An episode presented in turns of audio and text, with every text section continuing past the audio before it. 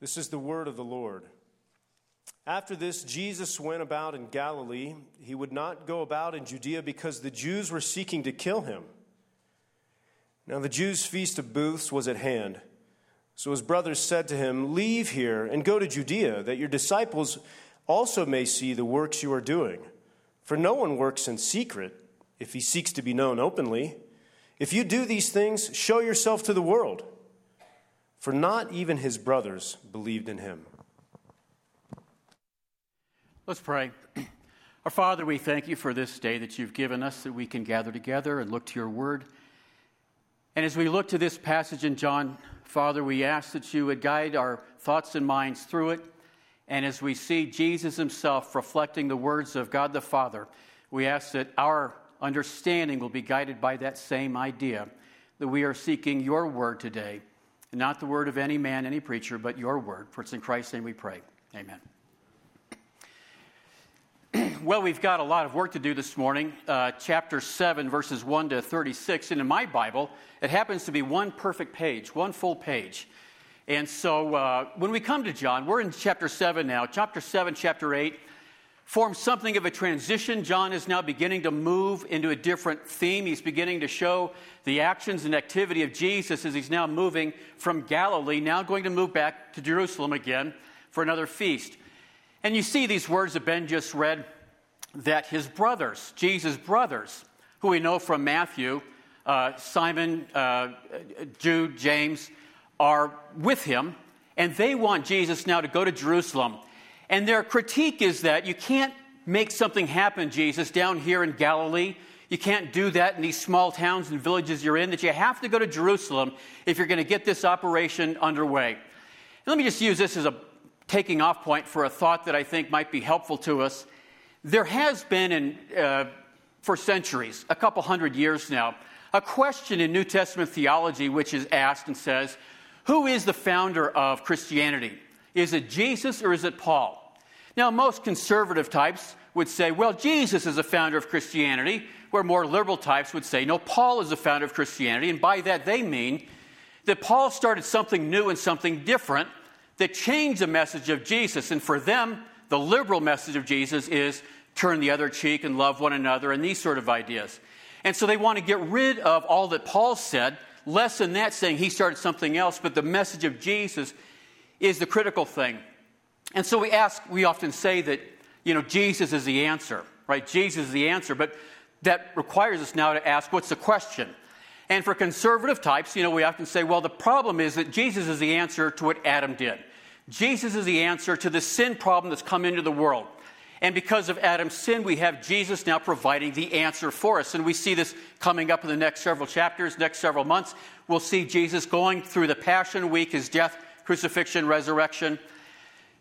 But what happens then is, through a couple hundred years ago, the focus on Jesus being the answer to Adam's sin meant, impliedly, that what happened in the Jewish world didn't matter that although God called Abraham and through him Isaac, Jacob, and the children of Israel, he took them out of Egypt through the Exodus into Sinai and then brought them into the promised land. Through their own sin, they fall. The kingdoms of Assyria and Babylon take them. All of that becomes sort of neutralized and set aside. And so, if you go back into the 17, 1800s, a lot of focus is on Christianity being something very radically different, radically distinct, and new very different from the Jewish world. You can ignore all of that Jewish world. In fact, if you go to the writings of the great reformer Martin Luther, he himself wrote very hostile and negative anti Semitic things about the Jews. Luther himself said very evil things about the Jewish people, and that became a mindset through much of the Christian world that the Jews failed, God gave them away, they failed, and so God now comes through Jesus and makes a simpler way, an easier way to go to heaven. All you have to do now is believe, because Jesus does all the work. So it makes it easier. And so that sort of a mindset lasted up until after World War II. And of course, we all know about the Holocaust, the Shoah, as the Jews call it the, uh, the, the, great tragedy, the cataclysm that came upon the Jewish people is during that war, at least six million of them were killed in Auschwitz and other camps such as that. New Testament theology began to change after the discovery of the Dead Sea Scrolls and other Jewish writings came about. Now, if today I said Jesus was Jewish, You would think, well, that's pretty obvious. We know that. But you go back 100 years ago and say Jesus was Jewish, and they'd wondered, why do you care about that? Jesus was kind of perceived to be the first Christian, and the first Christian, and everybody else is after that, but he's very different from the Jewish world. But what's happened now in the last even 40 years, beginning the mid 70s, is a re emphasis on the Jewish world of Jesus, that he himself was a Jew. And that what Jesus is doing is set within the context of the Jewish world. Jesus himself, as we've seen through John, is saying that I am fulfilling what the covenant of Abraham said. I am the Messiah prophesied in Isaiah and the other Old Testament prophets. I am the one who's coming now as the Redeemer, as this Messiah. When we say Jesus Christ, we often think Christ is like his last name. Like there's Jesus Christ, there's Joseph Christ, there's Mary Christ. Christ is not his last name. Christ is the Greek word for Messiah or Messiah in Hebrew, the Messiah. So when you see Jesus Christ, you can almost in your mind turn that over and say, Jesus the Messiah. That's who he was. He was the Jewish Messiah, not simply the Christian Christ. And so when we put Jesus within this Jewish world, this Jewish context, we see very different things about him. And really, it's only been the last 30 or 40 years with these other Jewish writings and a re examination of the Old Testament in light of what Jesus did, in light of what he said, that there's been a new understanding that Jesus is really the fulfillment of all the Old Testament promised. Even the Gospel of John was most radically used by those that said, Jesus, in the beginning was the Word, and the Word was with God. He came down from God, kind of occupied some space here, then went back to God. He was God all along, and so there's this vision of him like that. Although Matthew, Mark, and Luke describe his earthly life, John was seen as this sort of heavenly de- description of Jesus. But if we notice carefully what John's doing, he's depicting a very Jewish Jesus standing among very Jewish Pharisees and Sadducees and Jewish people, proclaiming to him, to them, what the Jewish law was, what the Jewish prophecies were all about. And so when we come to John chapter 7, in these first verses, we see beginning in verse 7, after this, Jesus went about in Galilee. Now, the after this is referring to everything we've seen prior to this. In particular, chapter 6. Now, as we've seen the past several weeks in chapter 6, we have in John chapter 6, verse 4, Jesus at a Passover. If we go back to chapter 5, we have there Jesus at what's called a feast. If the feast in chapter 5 is the Feast of Tabernacles, and it probably was, then we are at this, the next Feast of Tabernacles. And so a year has passed since that miracle where Jesus healed that man who had been lame for 38 years. So we have the feast of, Pente- uh, the feast of Passover in chapter 6, verse 4. Jesus stays in Galilee, feeds the 5,000, uh, performs uh, miracles. People are impressed by him. He's got a large crowd. But what happens to that large crowd? As with many large crowds who are impressed by a good lunch, a good dinner, good uh, thoughts like that, they stayed with him as long as he was taking care of their physical needs. But then when you get to the hard teaching of Jesus, as Lars showed us last week, they began to fade away. The people began to walk away. And so, as you see in chapter 6, verse 60 and through 66 there, the disciples that were following Jesus began to walk away. Why? Not because they didn't like his works, they liked the healing, they liked the food. They didn't like his teaching. His teaching was what was hard. And so now we find Jesus' ministry in something of a crisis. He finds himself now with disciples that seem to be following him walking away. These are false disciples. These were never truly believers. These were people who were looking at what Jesus said and did, decided they didn't like what he said, so they walked away. And then we have at the end of chapter 6 that confession by Peter you, you are the Holy One of God. You are the Savior. You are the Messiah. But Jesus, at this point in chapter 7, has only a few disciples left. So chapter 6 ends at Pentecost, which was in early, probably the year 31. And now we're at the end of 31. Uh, and uh, in October. So about six or seven months have passed since chapter 6 began, since the feeding of the 5,000, walking on the water, and Jesus teaching. Seven months goes by, and John tells us nothing about that. But the other books do Matthew, Mark, and Luke. And Luke, in particular, if you look at your Bible, mine is a red letter. If you look at chapters 9 to 19, you'll find out it's nearly all in red. Luke describes what Jesus is doing through these many months. And what he's doing is teaching. He's teaching his disciples. He's not building large crowds any longer. He's focusing on teaching his disciples what he's about and what he's about in light of what the Old Testament's about, what the scriptures are about. So Jesus is focusing on these many things. And we have within that passage the transfiguration, where Jesus shows his glory to Peter, James, and John. We have many other teachings and the parables about the kingdom of God. All of this is going on. The disciples are taking all of this in, wondering what it's about. Jesus is even now, before this chapter 7 begins, he spent time telling his disciples about his coming crucifixion. Now, they're not understanding this. Why would you, as a Messiah, have to die? Because in their reading of the Old Testament, their understanding the Messiah, the Messiah is a great liberator that comes and liberates us from oppression.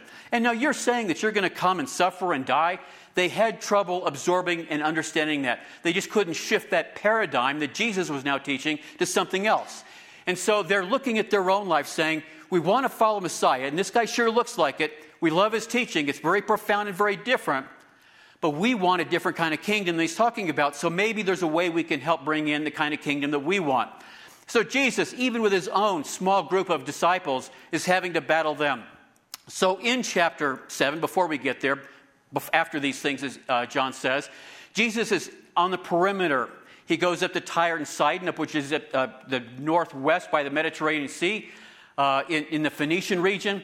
He cuts across into the Decapolis, which are 10 cities uh, in the east of the uh, Jordan River, generally Gentile cities. And so he's doing all these other things in these small towns and villages. Now, when we come to chapter 7, after this, Jesus went about in Galilee. He's walking around teaching in Galilee. And it says he would not go about in Judea because the Jews were seeking to kill him. So already we see Jesus' ministry is being focused in Galilee. In Judea, where in chapter 5 we saw the healing of the lame man who'd been lame for 38 years, the challenge that we have there. If you go to chapter 5, verse 19, you will see there the uh, charges brought by the Pharisees. One, that you're uh, dishonoring the Sabbath by healing a man and telling him to walk on the Sabbath. And secondly, that you're blaspheming, claiming that you're being equal with God. So the Pharisees bring their charge, and then chapter 5 ends with Jesus teaching in defense of what he's really doing. But his brothers now are looking at him, wondering, why are you staying in Galilee. Small regions, small towns, insignificant areas. What they say is that the real center of power is Jerusalem. Verse 2 Now the feast of the Jews, now the Jews' feast of booths was at hand. So his brothers said to him, Leave here and go to Judea, that your disciples also may see the works you are doing. For no one works in secret if he seeks to be known openly. If you do these things, show yourself to the world. For not even his brothers believed in him. Now, you have to take that fifth verse and use that to understand what they're really saying. It doesn't show up necessarily in the English, but the way the Greek is sort of phrased, it's what's called a social challenge. His brothers are saying, You know, Jesus, you've been walking around through all these regions talking about you're the Messiah.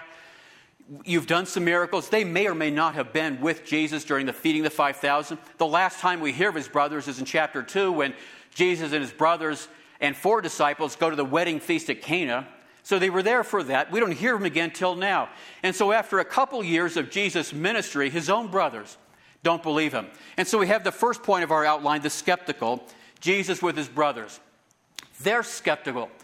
Now, you might wonder well, shouldn't these brothers who know Jesus so well, who know he's so perfect, they must have heard that their whole life.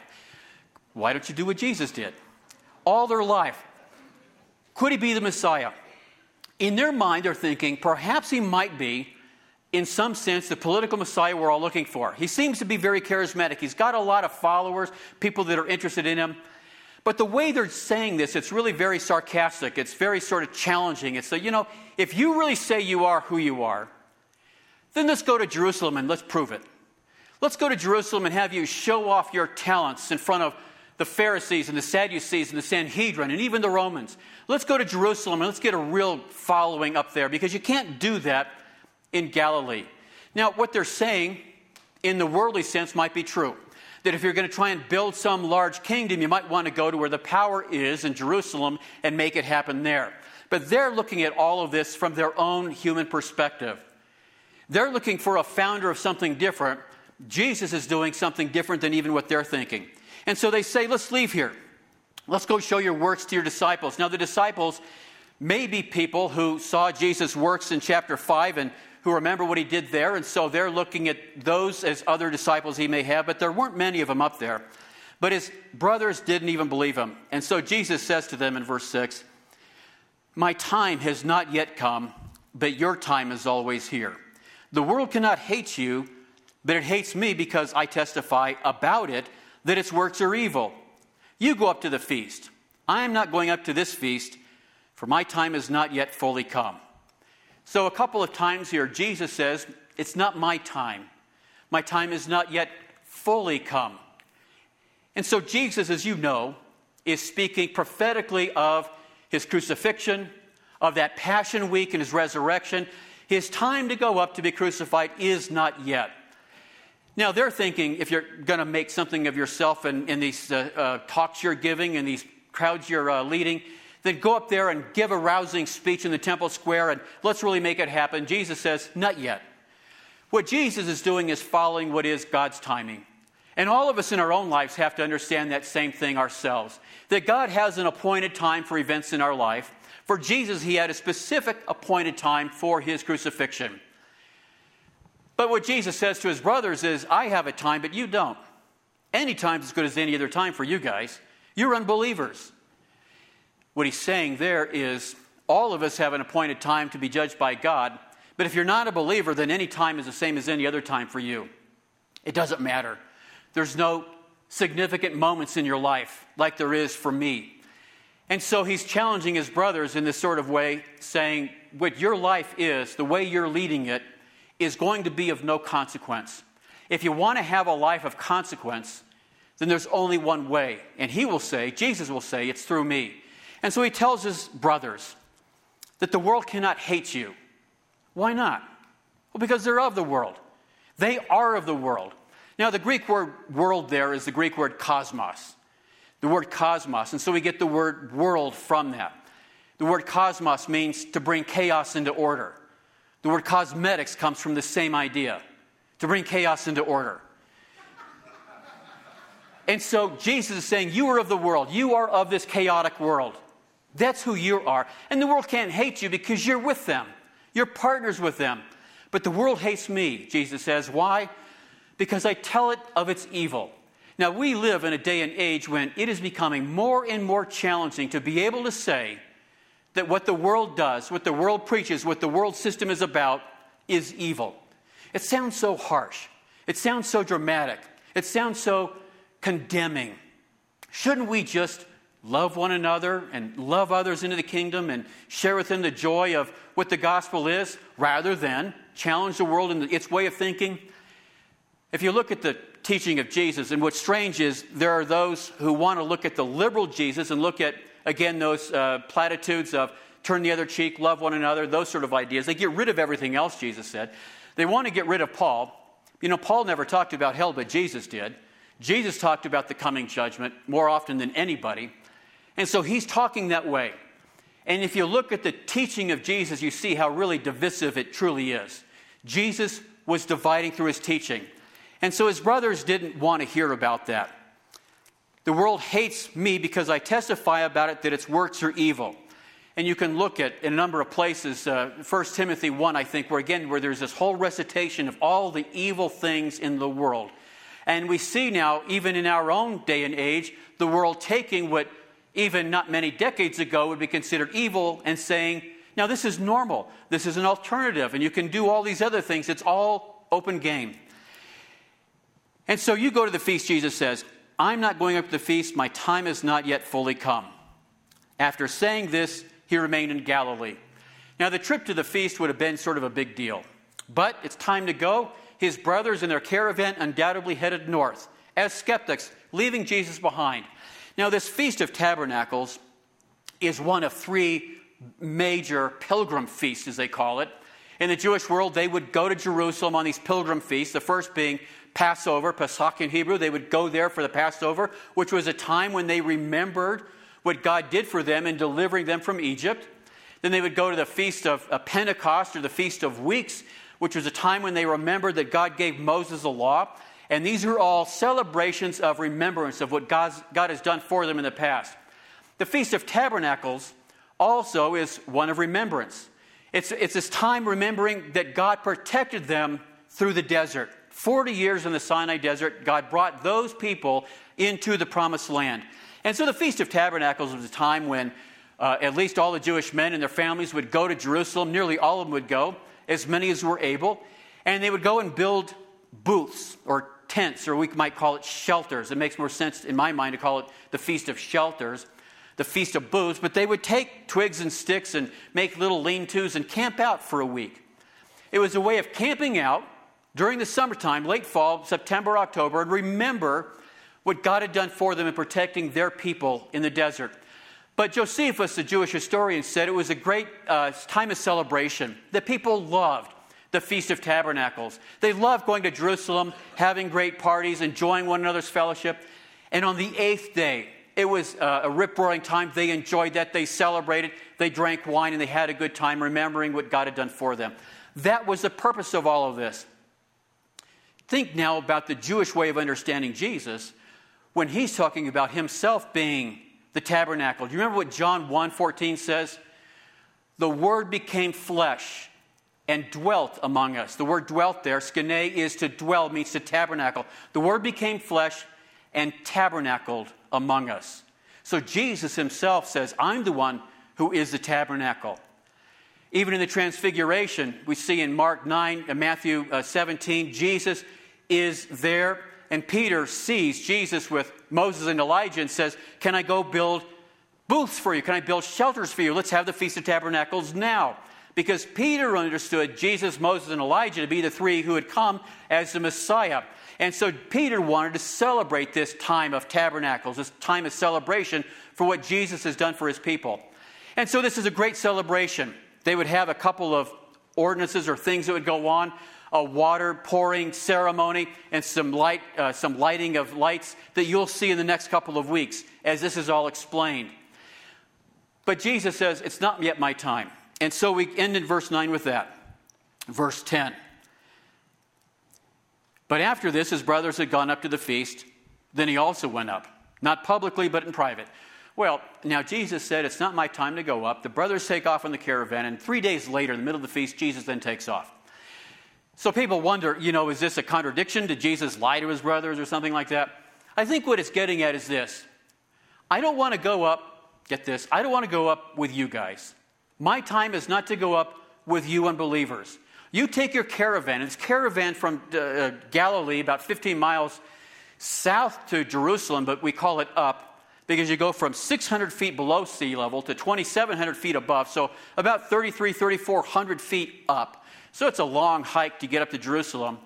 But Jesus sends his brothers, his family, and if you remember Luke, when Jesus was 12 and got lost in the caravan, it was a whole day's walk, so it might be miles and miles long.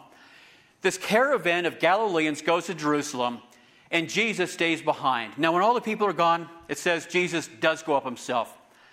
But we learn from Luke that the way he goes up is through Samaria. Remember Samaria in John chapter 4, where Jesus encountered the Samaritan woman? And Ben talked about that moment when he sits with this woman from Sychar and says, I am the living water. I will give you water that, for which you will never thirst. Jesus decides to go through Samaria again. Now, the Pharisees and the Jewish leaders in Jerusalem have heard all these things. Jesus walking through Samaria. No good Jew would go through Samaria.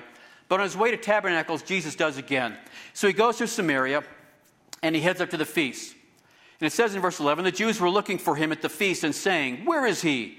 And, where, and there was much muttering about him among the people. Well, some said, He is a good man. Others said, No, he is leading the people astray. Yet for fear of the Jews, no one spoke openly about him. So we have another type of unbeliever, the uninformed. Jesus is here with what I call the ignorant. They don't know what's really going on. So some look at him and say, You know, we've heard about this guy. He does good miracles. He fed 5,000, we heard. That's a good thing. And others are saying, No, he's a deceiver. Now, to be a deceiver was, as Deuteronomy 13 said, very serious. Deuteronomy 13 said, If anyone comes up among you and claims to be a prophet, but is a false prophet, you can tell by whether or not what he says comes true or not. But if he's a false prophet, then you're to stone him, you're to execute him. And so being a deceiver was a big deal. Now, in our modern age with the First Amendment, we have deceivers all over the place. many on Christian TV, in fact. So, deceivers all over the place, and you're allowed to be a deceiver and gain whatever following you can, and whatever you can make out of it, that's fine. In the first century, being a deceiver with Deuteronomy 13 hanging over your head would be dangerous. And so, it's of course the Jewish leaders who are saying Jesus is a deceiver. We know that as we get later to John, we'll see that. The Jewish leaders, the Sanhedrin, remember Nicodemus from chapter 3 comes to Jesus at night. We will see that he too was a leading Pharisee, perhaps one of the Sanhedrin himself, who first encountered Jesus in that episode. Nicodemus kind of knew what was going on, probably talking with the others, saying, You know, before we call him a deceiver, maybe we ought to hear him out. So all of this is sort of going on as we'll see in the coming chapters. But now we have this decision to make. Is Jesus a deceiver or is he a good man? And all of us have to answer this question ourselves. Now, there are some who might say, well, he's not God, he's not holy like Christians teach, but he was a good teacher. He was a good man. He was a moral, righteous prophet. He taught good things to help make people live better lives. And that sort of teaching to some might be very non offensive. Others claim he's a deceiver.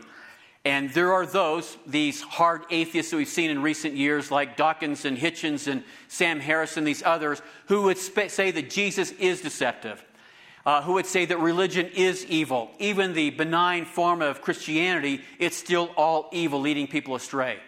And so we still have these same people today people who are confused about what he's saying and what he's doing. And so we have these uninformed people. Now, if you, you can gag Jesus if you want. There was a, a recent, uh, last decade or so, the Jesus Seminar, you might remember, where some self appointed scholars got together and said, We're going to decide what Jesus really said. And they went through the New Testament writings and they took out from the Gospels the things they didn't like about what Jesus said, and they left behind the things that they did like. And so basically, they gagged the message of Jesus by taking out the things they didn't want to hear. And they left behind the things that they did. And if you do that, you might come up with a nice 20th century palatable Jesus. Even if you look at the movies of the 1960s and 70s, you see there, what is Jesus? He's portrayed as a Southern California hippie from Haight Ashbury. I mean, he's uh, really cool, you know, and he's with the people, and he's talking about love and forgiveness and all the things of the 60s. You take out much of his apocalyptic sort of preaching about the coming kingdom of God, and he looks very different. So the Jewish leaders, they're really hearing what Jesus is saying, aren't they? They're hearing what he means when he says that I am the purification, I am one that's replacing the Jewish purification system. When Jesus tells Nicodemus that I am the way and the truth and the life, and it's through me being born again that one becomes part of the kingdom of God. So they know all of this. Even in the miracle of uh, chapter 5, where he heals the man who was lame for 38 years, I want to show you the Jewish connection to this in Isaiah chapter 35. And, and some of you may want to flip to Isaiah 35, but uh, in Isaiah 35, uh, verse 5, Isaiah writes, and in this context, Isaiah is talking about the coming Messiah then the eyes of the blind shall be opened, and the ears of the deaf unstopped. Then the lame man shall leap like a deer, and the tongue of the mute sing for joy. What Isaiah does in chapter 35 is talk about the coming Messiah who will be a healer. Now, when Jesus heals a man lame for 38 years, right near the temple precincts, right there in the, the, the pool of Bethesda, undoubtedly they're thinking this same idea. He is the one saying that he is the Messiah because he does that. And if you flip over from 35 to chapter 40, and, and those uh, verses, those chapters between 36 to 39 kind of interpose a different idea. But beginning in chapter 40 of Isaiah through 55, if you've got half an hour today, read Isaiah 40 to 55. Read that in light of the promised coming Messiah that Isaiah is talking about. And there you will see dramatically that what Jesus did is fulfilling the Old Testament prophecies about the coming Messiah. That's who Jesus is. And so the, the disciples, uh, well, Jesus is now in Jerusalem, and there's much muttering about him. You might say that uh, people are talking about him, whispering about him. Jesus is trending now in the temple square. People are talking about him. So he's trending. And what's this guy about? Is he leading people astray or what's going on? So they needed to know.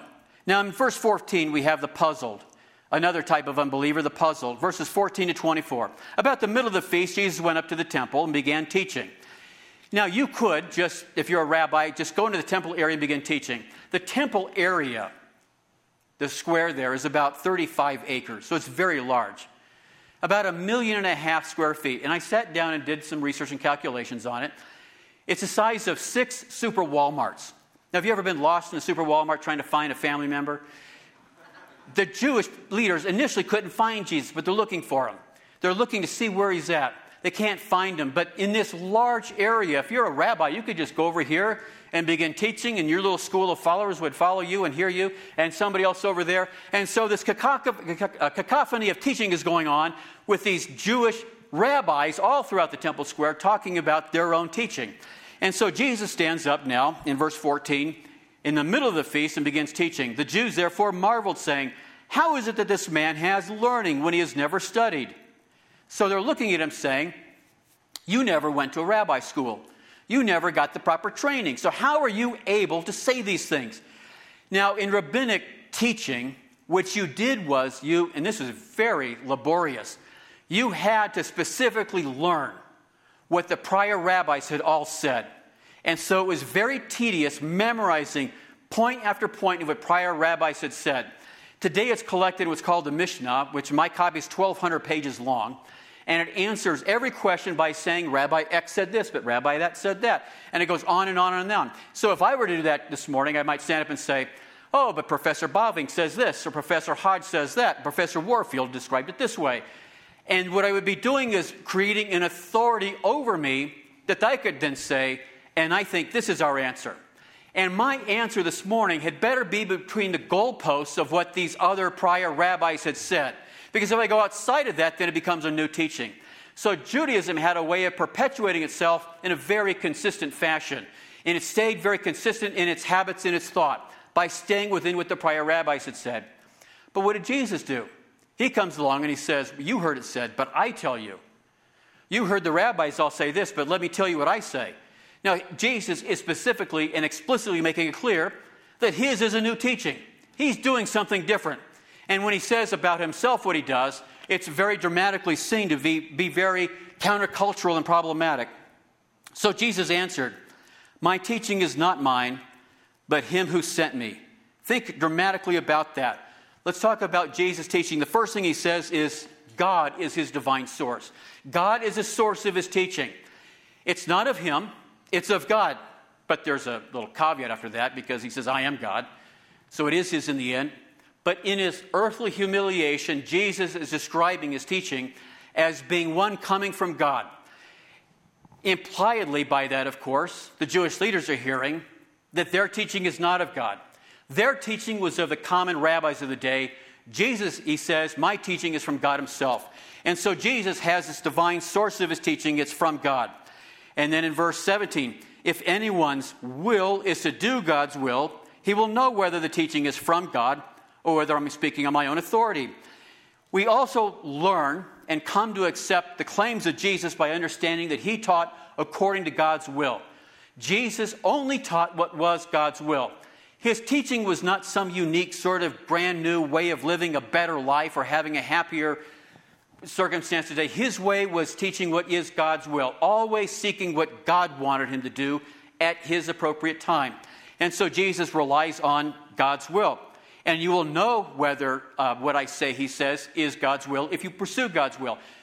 He's saying, Jesus is saying, that if you want to know whether my teaching is true, then you yourself need to first commit yourself to determining God's will, pursuing God's will. And if you pursue God's will, you will find that what I'm saying is the truth. In verse 18, the one who speaks on his own authority seeks his own glory. But the one who seeks the glory of him who sent him is true, and in him there is no falsehood. What Jesus is doing, again, in this earthly humiliation, we say, as he becomes a man. And, and for this moment, at least just conceive of Jesus as a simple Galilean with dirty feet. I mean, that's who he was. He had a Galilean accent. They saw him as a, a man, as a regular man. And that's what was so challenging about his teaching. He didn't walk six inches above the ground and, and portray himself as some sort of superhero. It was his teaching. And so, but his teaching was always to glorify the Father. You'll see this again in chapter 17 during this high priestly prayer where Jesus says, all, all, that I do is to glorify you, Father, until you bring me back into your glory which I left behind. And Philippians chapter 2 has its same idea that Jesus didn't conceive of the glory of God to be something to be grasped, but he let it go, humbling himself to the point of death, even death on the cross. So he's leaving behind his heavenly glory to come to earth to be a man, knowing that he'll be returned to that glory. And so there's this Father's glory. And then in verse 19, we see this, uh, this reference to humanity's sin. Has not Moses given you the law that none of you keeps the law? Why do you seek to kill me? They sought to break the law of Moses, which said, Do not murder. They're trying to kill Jesus, and Jesus says, You're the ones breaking the law. You're the ones seeking to kill me for no reason. And so he's pointing out their sin. Verse 20 the crowd answered, You have a demon. Who is seeking to kill you? They look at him and they claim, You have a demon. Now, this may be either literally they think you're demon possessed, or it may have been something of a, a first century figure of speech saying, You're crazy. Who's trying to kill you? None of us are. The crowd looks at Jesus saying, You're the one with the demon. You're insane. You're crazy. We're not trying to kill you. But you know, Jesus himself knows he's only five, minute, five months from the next Passover when that very same crowd would be seeking to kill him. So he knows what's coming. He knows they are, in fact, seeking to kill him. But Jesus answers in verse 21 I did one work, and that's that healing of the lame man in chapter 5. I did one work, and you all marveled at it. Moses gave you circumcision, not that it's from Moses, but from the fathers, and you circumcise, a man on the Sabbath. If on the Sabbath a man receives circumcision, so that the law of Moses may not be broken, are you angry with me because on the Sabbath I indeed made a man whole body well? Do not judge by appearances, but, by, but judge with right judgment. Jesus reflects, reflects back to this time when he heals this man lame for 38 years on the Sabbath says he can walk, and the Jews were mad because he broke the Sabbath. But in the Jewish understanding of not breaking the Sabbath, they came to understand and agree and write about that the commandment to be circumcised on the eighth day was such a high priority that even on the Sabbath it would happen. So if a baby boy was born on the Sabbath, he would on the next Sabbath be circumcised. And so you could do that on the Sabbath because that was more important. Now, the Jews broke the human body up into 248 parts. And what Jesus is saying is, arguing from the lesser to the greater, if you think it's okay, okay to deal with one part on a Sabbath, I heal the whole man. Don't you think it makes more sense to say that if I heal the whole man, that that's even a greater work consistent with what God wants us to do? And so he's challenging them in their own theology, their own way of thinking. It's the whole man that needs to be made whole.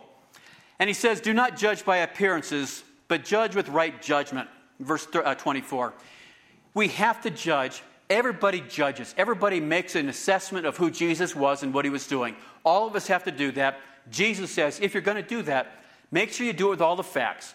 Know everything I say and taught. Know, understand everything I did, and make a judgment consistent with that.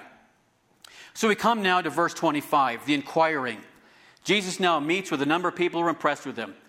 Some of the people of Jerusalem therefore said, Is not this the man whom they seek to kill? And here he is, speaking openly, and they say nothing to him. Can it be that the authorities really know that he is the Christ? He is the Messiah. But we know where this man comes from. And when the Messiah appears, when the Christ appears, no one will know where he comes from.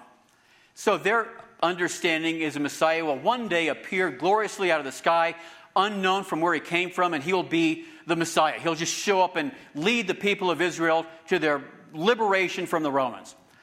But we know Jesus is from Galilee. We know his mom. We saw his dad. He's got brothers standing here. This is just a simple Galilean. Certainly, the Messiah can't come from Galilee. Nathaniel, nothing good comes out of Nazareth, right? So, this is their thinking. So, Jesus says uh, in verse uh, 28 So, Jesus proclaimed as he taught them in the temple, You know me. And he's saying this, I think, sort of sarcastically. You know me. You think you know me and you know where I come from. In other words, you think you know where I come from. You think I come from Galilee. But I have not come of my own accord. He who sent me is true, and him you do not know. I know him, God, for I come from him, and he sent me. Jesus is explaining that he is the one from God, he is the Messiah that comes down, and he is now in their very presence tabernacling with them during the Feast of Tabernacles. You see how dramatic this is. Verse 30 So they were seeking to arrest him, but no one laid a hand on him. Why not? Because in God's timing, it wasn't time yet. They couldn't find a way of arresting him. Maybe they couldn't lay a hand on him because Jesus had a little gathering of people around him that were liking sort of what he's saying, and they didn't think it was the right opportune time to arrest Jesus. But the Pharisees, the Jewish leaders, are looking for him, and they couldn't because his hour had not yet come. Yet many of the people believed in him. They said, When the Christ appears, when Messiah comes, he will, will he do more signs than this man has done? They were looking for signs, and they saw in Jesus a Messiah that did many great signs and wonders. And they're wondering, can, the, can there be a Messiah greater than this one?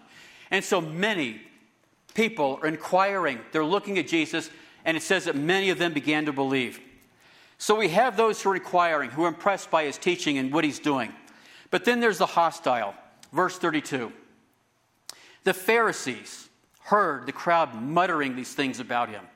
And the chief priests and Pharisees sent offers to arrest him, officers to arrest him. So the chief priests, there was really only one high priest. There were other chief priests, part of the 70, the Sanhedrin, and others. So this is a high Jewish leadership who then send temple guards out to arrest him. And so these temple guards, whether they're Levites or other guards, they're there to keep the peace on the Temple Mount. And the reason the Jewish leaders wanted to keep the peace on the Temple Mount is because if they didn't, the Romans would. Sitting right over the head of them was what's called the Antonia Fortress right there at the corner. And the Antonia Fortress during the festivals were filled with Roman soldiers. The Romans even only let, on the Day of Atonement, which only happened last week from this passage, the Day of Atonement only let the high priest have the garments of the temple only for that day. The Romans kept the garments in the, uh, Antonia Fortress themselves. And the Antonia Fortress even had a passageway that went through underneath the Temple Mount and came up right there in the middle of the temple area. So the Romans were just seconds away. Another reason why the high priests or the Jewish chief priests and these leaders didn't want this disturbance is because they had a pretty good thing going. They got to collect a large portion of the temple tax that was paid. They were making good living. They had very high palaces and quarters right near Herod's palace, uh, just a few blocks away. They didn't want this messed up by some Messiah. Now, other Pharisees did want a coming Messiah. But you don't want one that's going to fail, and you don't want one that's saying that you're the bad guy. And that's what Jesus was doing. He was saying that you Pharisees are the bad guys. You're not teaching people properly what the, the scriptures are, you're missing out on it. And so there's this real conflict. And so we see in verse 35 then Jesus said, I will be with you a little longer, and then I am going to him who sent me. You will seek me, and you will not find me. Where I am going, you cannot come. I'm here now, he says. But soon, in a little while, a little longer, then I'm going to him who sent me. What's he talking about?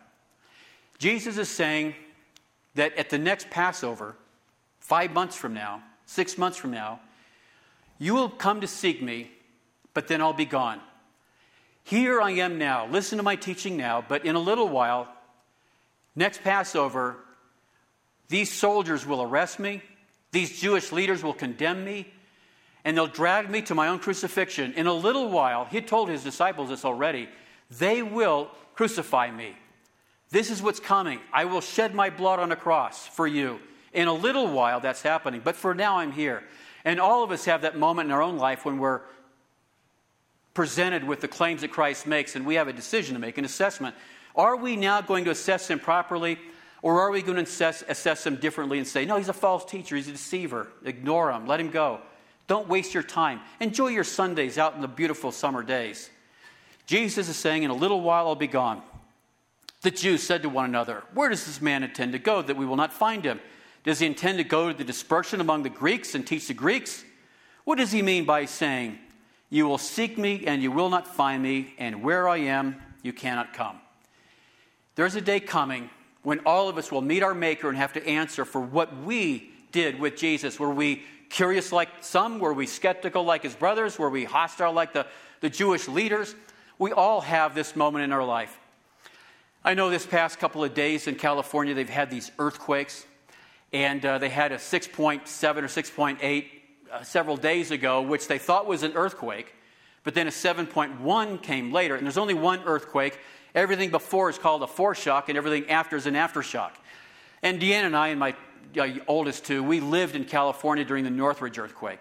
And I remember when that earthquake hit, my house shook, and all the glass in the cupboards began to rattle and crash, and the TV crashed to the floor, and the china cabinet literally walked across the room about 15, 20 feet, walked across the room uh, with glass cracking everywhere. So it just sounded like a train running through your house. And I, the first thing I did, moments later, is I picked up the phone, I called my mom, I said, Mom, we just had the big one. Just had the big, oh, you're kidding. Says, no, we just had a huge earthquake. And I talked to her for just a few moments and then hung up the phone. And I couldn't call again for another 10 days because the phone lines were all down and the phone lines were filled and all of this. And so during that time, uh, we're in this earthquake, everything's shattered, no communi- there's no cell phones, no communication. We, we lost our water, the water lines are polluted, the gas lines didn't work. They blew up in Balboa, just two blocks from where we lived. So we were right in the middle of the Northridge earthquake, lost everything. And we thought that might be the big one. And now, today in California, they think maybe this is a big one. Or they know there's another big one really coming. Everybody's looking for the big one. Everybody's looking for that day. They're thinking, they're fearing a day of judgment coming when there's the, the big one coming. Well, there is a big one coming one day when we're going to meet our Maker, and everything that we have, the material wealth that we've gained, will shatter to the ground. It'll all be gone. And you'll have to stand before God and say, What world did I live in? Do we live in a world where God so loved the world he loves the people of the world? Or do we live in that material world, that physical world where we seek only the things for ourselves? That's the challenge we have is deciding what world we live in. Do we love the world that God loves or do we love the world that God hates? We have to make that choice. We have to make that decision. Let's stand as we pray. And as we do, let's again think on these great words of John where he's convicting, preaching, showing these people that he is the Messiah, that he is the true Messiah come to sacrifice himself for their sins. Our Father, we thank you for your word in John chapter 7. We see in this passage the difficulty that these first century Jews had in understanding who Jesus was. Some were skeptical, some were hostile, some were inquiring, some just didn't know, they were confused. But Lord, we ask that if we ourselves pursue your will,